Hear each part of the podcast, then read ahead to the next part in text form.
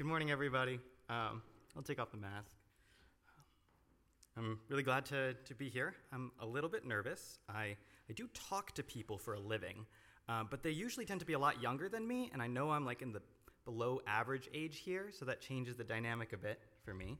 I'm also drinking tea that I put more sugar in, and then Nyla told me afterwards that there was already sugar in. So if I'm speaking extra fast, that's why. So, um, but I'm honored to preach here at Calvary, um, first time, uh, especially during the season of Advent. Um, I actually grew up not knowing what Advent was. Uh, didn't even know it was a thing until my 20s. Uh, the church I grew up in, of course, celebrated Christmas, but didn't treat the weeks leading up to Christmas any differently than any other time. Um, since then, though, Advent has become my favorite four weeks of the church calendar. Our Advent sermon series this year is called The Prophets Foretold, um, and I feel like it captures so much of why I love the Advent season. We have been looking at some passages in the Old Testament where the prophets of ancient Israel described and promised a future ruler and savior, uh, Messiah or Christ. And these prophecies were made to the Israelite people hundreds of years before Jesus was born. And those years in between were long, hard years. The Israelites were conquered, they were exiled, they were oppressed, all by foreign nations, and nearly, I would say, nearly hopeless is probably the appropriate word for that period. But during this time, as they waited and waited in dark times, the prophet's words kept their hopes alive, for they believed the Messiah was coming someday. And so, this Advent season, every Advent season, um, as we study these prophecies, as we study the Word, we prepare ourselves for Christmas, where we celebrate Christ's first coming to earth, and how that beautiful event fulfilled these long awaited promises for the Messiah. But we are also preparing for Jesus' promised second coming. We are a lot like the ancient Israelites. We're waiting and waiting through the dark times. It's easy to forget and lose hope that Christ will return like he said he would. So, like the Israelites, we eagerly study the same prophecies to rekindle our faith and hope. So far, this season, we've read two beautiful prophecies from the books of Jeremiah and Malachi. And today, we read a famous text from the book of Micah. I'm excited to get into it, but uh, before we get started, let's, let's pray together. Heavenly Father, we pray that you would speak to us through your word and make your glory and love known to us, that you would shape us and breathe new life into our hearts. Amen. I'm going to be conscious every time I flip the page, Pastor Dan. You called me out on the thickness of it. The text is really big, guys. I promise it's not that long. Um, all right. So let's, uh, let's start with a little bit of context for today's passage. Micah was a prophet around the year 700 BC. Um, and at this time, the land of Israel was divided into two different kingdoms. There was a northern kingdom, it was actually called Israel, uh, and the southern kingdom was called Judah. Micah himself is from a town in Judah near the capital of Jerusalem. Most of Micah's prophecies are not very much fun. He spends a good part of the book calling out the people of both Israel and Judah for idolatry and disobedience to God. He has particularly harsh words for the ruling class of Jerusalem. Micah accuses the political and business leaders of economically exploiting the people and the religious leaders of peddling false prophecies, teachings, and feel good messages. This isn't the main passage for today, but I do want to read just a few particularly excoriating verses to give you a taste of what Micah is dishing out for these guys. Uh, so, Micah 3, verses 9 to 12, I'll just read these. He says, Hear this, you heads of the house of Jacob and rulers of the house of Israel, who detest justice and make crooked all that is straight, who build Zion with blood and Jerusalem with iniquity. Its heads give judgment for a bribe, bribe, its priests teach for a price its prophets practice divination for money, yet they lean on the Lord. And they say, Is not the Lord in the midst of us? No disaster shall come upon us. Therefore, because of you, Zion shall be plowed as a field, Jerusalem shall become a heap of ruins. Whew, that's some tough language right there. Micah's warning because of these sins that destruction is coming for the Israelites. And it does. The kingdoms of both Israel and Judah are soon invaded by the Syrian and Babylonian empires. Jerusalem is sacked, and the majority of the Israelite people are forcibly removed from their homeland. They're sent into exile to the far corners of the Middle East, and they don't hear from God for a long time. But between the accusations and the prophecies of destruction, Micah also offers a few messages of hope.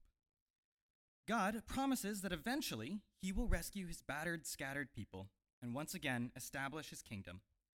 And Micah also reveals that God will fulfill these promises through a ruler that is to come, one far better than the corrupt leaders that are currently running the land and ruining the land.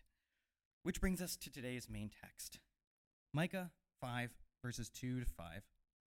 And you guys can, uh, if you want to pull out your Bibles, not a bad idea, but obviously it'll be up on the screen too. So let's read together. But you, Bethlehem Ephrathah, though you are small among the clans of Judah, out of you will come for me one who will be the ruler over Israel, whose origins are from old, from ancient times.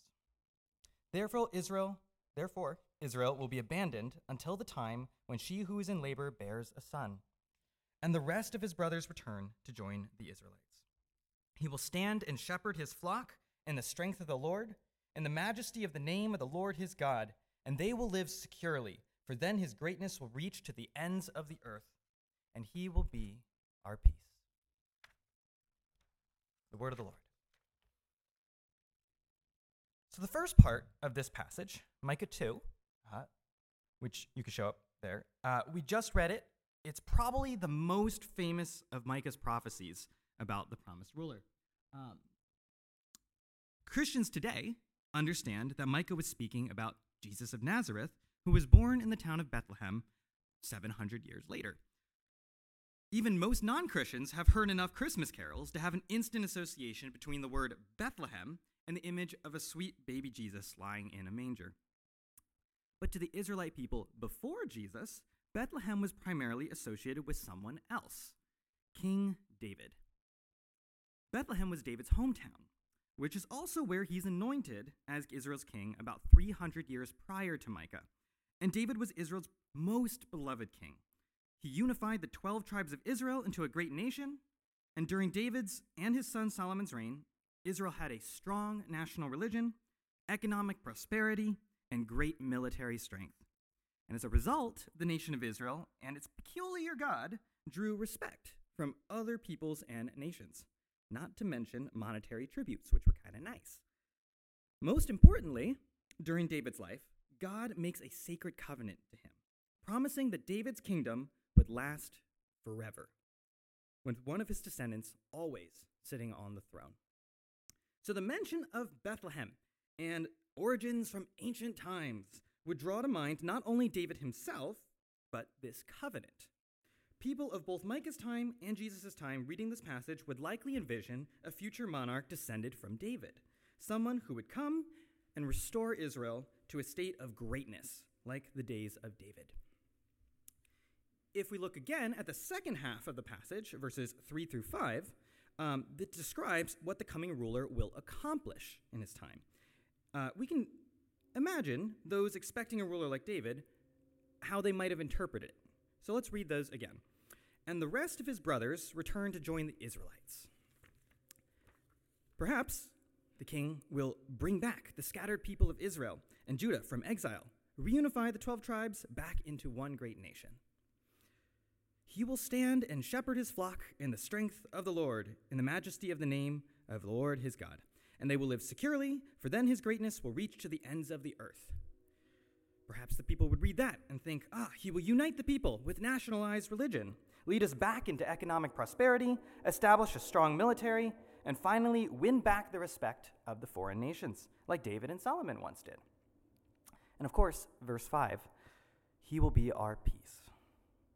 Peace in our time, right? No more threatening empires like Assyria or Babylon. No more corrupt leaders who will exploit our own people. No more civil war. No more division. There will be safety and security, like the olden days, right? And I think we can relate to the Israelites, because if we're honest, we want a David too. We are also living in uncertain and troubled times. We worry all the time about our own safety and security from violence both abroad and in our own communities. Our own country is deeply divided politically, even breaking families apart, which Christmas certainly is a reminder of that sometimes, right? And of course, there's an ongoing pandemic right now, causing widespread financial hardship, mental health issues, and seems like both the American experiment and the American dream seem to be dying a slow death as well. Our nation feels less and less like a shining example of democracy and prosperity, and our international standing has never looked more laughable. So, where does that leave us? Like the Israelites, we desperately long for real leadership.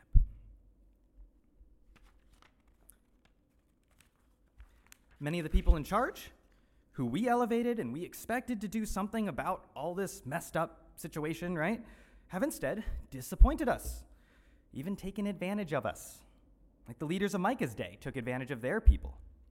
So we look for the next leader or organization or cultural movement that will step up and fix this mess. Sometimes we think we've found the right one for a while, and maybe we convince ourselves for a while that they might be the real deal, right? But only to be let down again. The rich and powerful who seem helpful and convince people that they're fighting for them turn out to be greedy and exploitative. Greed, uh, celebrated civil servants and do gooder organizations sometimes just seem to end up just as likely to cover up for the sake of power as the bad organizations and people. Even our most beloved religious leaders and movements seem to be falling from grace left and right. I've been listening uh, recently to this podcast called The Rise and Fall of Mars Hill. Some of you have uh, maybe heard of it. Pastor has mentioned it in a sermon before, um, and I do highly recommend it. But I will say, it's a tough listen. It chronicles the story of Mars Hill Church in Seattle, which was arguably the fastest growing American church about a decade ago. I think they peaked at about uh, 15 campus and nearly 50,000 congregants at one point. But right at that peak of growth and impact, it crumbled almost overnight. The podcast spends a long time unpacking many of the different factors, but the central figure of the story is the charismatic senior pastor, Mark Driscoll, who, despite being a very gifted preacher and teacher, had a long pattern of unchecked domineering and abusive behavior. When his elder board finally tried to intervene, Mark resigned instead of accepting accountability and left Mars Hill to crumble within the month. There's too many stories like Mars Hill. Another one that hit me hard this year was the famed apologist Ravi Zacharias, who I grew up listening to on the radio. Um, his sexual impropriety was discovered only after his death, um, and so he couldn't answer for it. But his organization and all the people who trusted in him and believed in him had to. Perhaps we shouldn't be so surprised, though, that so many of our Christian leaders turn out to be deeply screwed up. King David himself was a deeply flawed and selfish man as well. He infamously committed both adultery and murder in the exact same week. So, yay for the best king of all time, right? But it seems fair to then raise a question why do we keep getting taken in by these bad leaders? Why do we keep putting these kinds of people up on pedestals just to see them fall? When we see our leaders fall, sometimes we respond by saying things like, well, they used to be a good person, but power or fame changed them. Or maybe we say something like, ah, I guess I should have known better than to trust a person like that. Or perhaps, as a result of being let down over and over and over again, some of us just become more and more cynical, and we stop trusting anyone but ourselves. Perhaps that's the problem, we think, actually trusting other people. But if we're really honest with ourselves, we need to look inward and ask the question Are we really so much better than these people? Would we be able to resist the same temptations that they do and that they have? Are we so humble? Do we not like being in control? Do we not hate admitting our mistakes and being held accountable?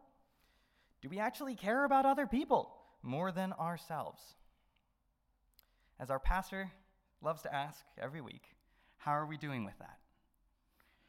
How am I doing with that? I know that I'm proud. I love having power and control. I'm self serving and self justifying. And gosh darn it, I like winning, even if it means other people end up losing. at the end of the day, it's not just the leaders who are problematic. I am the problem. You are the problem. We are the problem. And why? Because we're sinful. We're sinful humans who want our own way.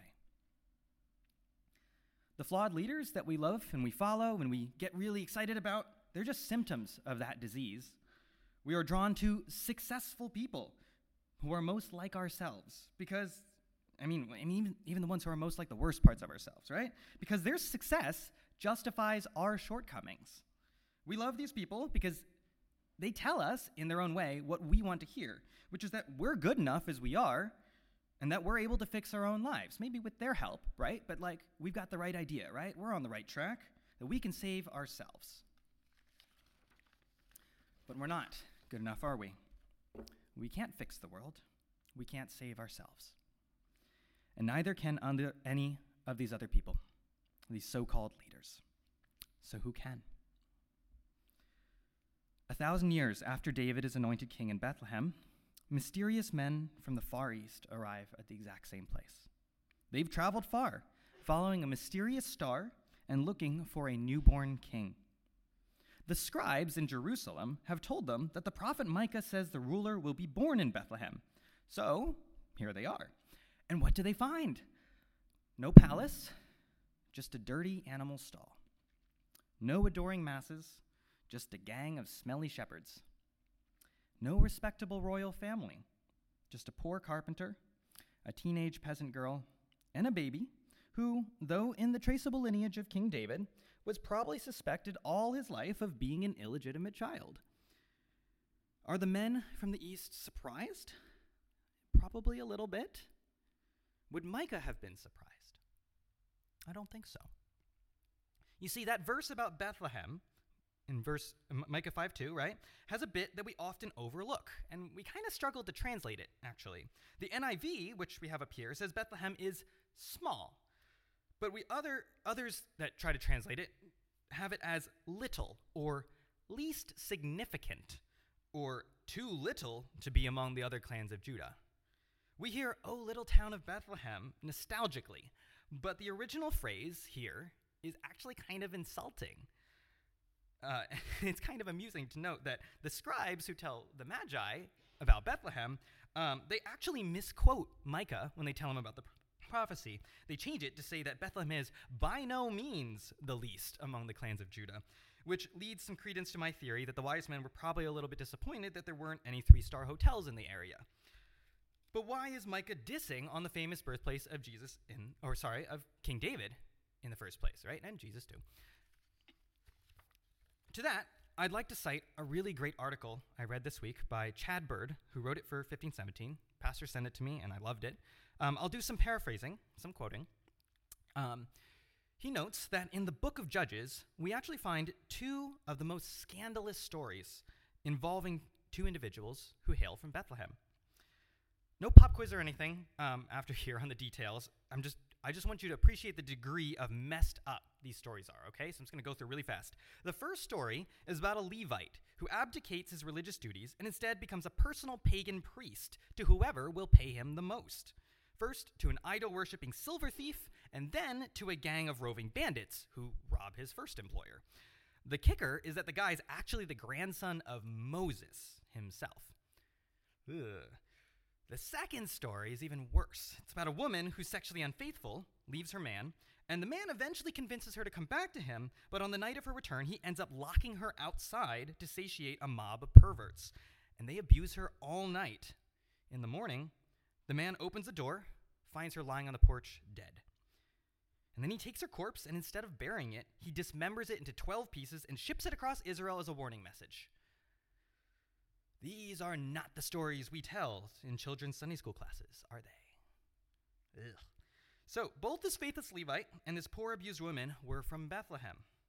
The arrival of David probably helped a little bit with the tourism industry, but still talk about a place with bad reputation. Does Micah really think a ruler's going to come out of here? Apparently he does. He actually wants his readers, I think, to, to remember these messed up stories and messed up people. By, saving, by having the saving ruler born in the same town as these people, he's showing us exactly what kind of people the ruler is coming to save. I'm going to quote Chad Bird directly here because he puts it so beautifully. He was born for the forgotten, who sleep cold and scabbed in the trash strewn alleys of our cities. He was born for the refugees, who have seen the underbelly of a world that would make most of us vomit from horror. He was born for the repeat offender, the stripper and the prostitute, the preacher hooked on porn, and the politician hooked on an ideology concocted in the mad mind of hell itself. He was born for them all. He was born for us all. And so, in order to reach the least of us, what does Christ do? He becomes the least of us. Jesus was part of the Trinity in heaven with the Father and the Holy Spirit. That's an extraordinary position. But in obedience to God's plan, he humbles himself and was born a lowly, ordinary man in the back alleys of a backwater town into a family with no financial means or social repute. And he didn't stop there. At the close of his ministry, Jesus humbled himself even further, submitting to an undeserved death on a cross as the great sacrificial substitute for the sins of all mankind. I could go on and on about how beautiful and incredible God's plan of salvation and Christ's humility is, but I think it's far better that we read it in the words of Scripture itself. So I'd like to read a prophecy from another prophet, the great prophet Isaiah. He's a contemporary of Micah's, actually, uh, and the passage is a well known and beloved passage at both Advent and Easter time, so you might be familiar with certain translations of it. Uh, but I'd like to read it from the message translation because it hits a little bit differently. And so um, I'd also like to encourage you to read the passage out loud with me. Even if it's just a near breath, um, I think the words will minister to your heart as you speak them, as they do to mine. So let's read together from Isaiah 53. Who believes what we've heard and seen? Who would have thought God's saving power would look like this? The servant grew up before God, a scrawny seedling, a scrubby plant in a parched field. There was nothing attractive about him, nothing to cause us to take a second look. He was looked down on and passed over, a man who suffered, who knew pain firsthand. One who one look at him and people turned away. We looked down on him, though he was scum, thought he was scum. But the fact is, it was our pains he carried, our disfigurements, all the things wrong with us. We thought he brought it on himself, that God was punishing him for his own failures. But it was our sins that did it to him, that ripped and tore and crushed him, our sins. He took the punishment that made us whole. Though his, through his bruises we get healed. We're all like sheep who've wandered off and gotten lost.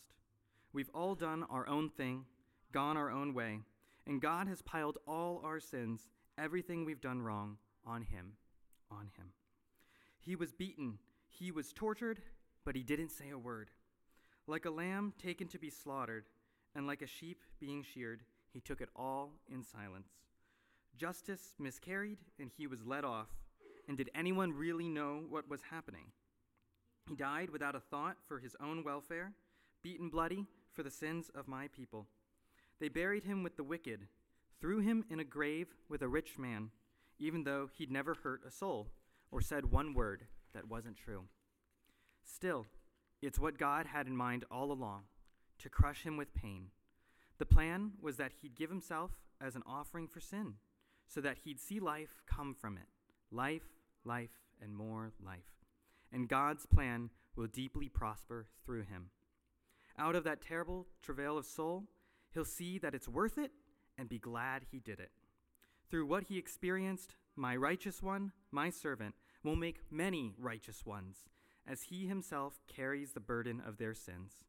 Therefore, I'll reward him extravagantly, the best of everything, the highest honors, because he looked death in the face and didn't flinch, because he embraced the company of the lowest. Isaiah's words paint a beautiful yet bewildering picture, don't they? Is there anything in the world that's more wild and wonderful than the gospel? That God Himself would willingly choose to be humiliated, beaten, and nailed to a cross, all for the very people who rejected Him. That He came to live and die among us, the messed up, the stuck up, the used up, the fed up, and the screwed up humans that we are. and he took up our sin and suffering on that cross, thinking nothing of himself, but making a way for us to be called the righteous ones. Church, if the bad news is that we are the problem, this is the good news, the gospel, that Christ has saved us from ourselves. As we wrap up here, um, I want to return to the latter half of our text from Micah again, verses 3 through 5, where Micah describes what the coming ruler is going to accomplish. We read it from, we, or we read it from a worldly perspective before, the way both the ancient Israelites and us modern Americans might hope or expect of a coming ruler. But if instead we look at it through the lens of what Jesus Christ has accomplished through the cross, we see Micah's words very differently. When he says, The rest of his brothers shall return to the people of Israel, he's not saying just that Jesus would bring together the Jewish people, but that by his perfect sacrifice he would bring people together from every nation and blood back to God. And when Micah says he shall stand and shepherd his flock in the strength of the Lord, he's not talking about military or political strength, but the strength to overcome sin and death. When he says they will live securely, he's not speaking about worldly security from threat of violence or internal conflict, but secure in our standing and our relationship with the Lord of heaven. When he says his greatness will reach to the ends of the earth, he's not saying he'll be great because of conquests or riches, but for his great love and salvation that becomes legendary. And he will be our peace. Not a mere worldly peace between nations, but a peace between all men, peace within the man, and peace with God in heaven. Church, let us not have our hope of salvation in any man or movement, but hope in Jesus Christ alone, who is worthy of the title Lord and Savior. If there is one fear I have for the church today, and I have a lot, it is that we would fail to recognize Christ when he returns. The people of Jesus' time had the prophecies, but they did not recognize him because he did not match their expectations of their hoped for ruler. His heart, God's heart, was not like our hearts. So they wanted no part in his kingdom. His salvation wasn't the kind of salvation that they were looking for. So let us be careful about allowing our hearts to be captivated by charismatic leaders or cultural movements, even Christian ones, who claim to have the solutions to our problems. There is no earthly leader who can bring true peace. Remember that all human hearts are sinful and proud and self seeking, our own, most of all. We cannot save ourselves.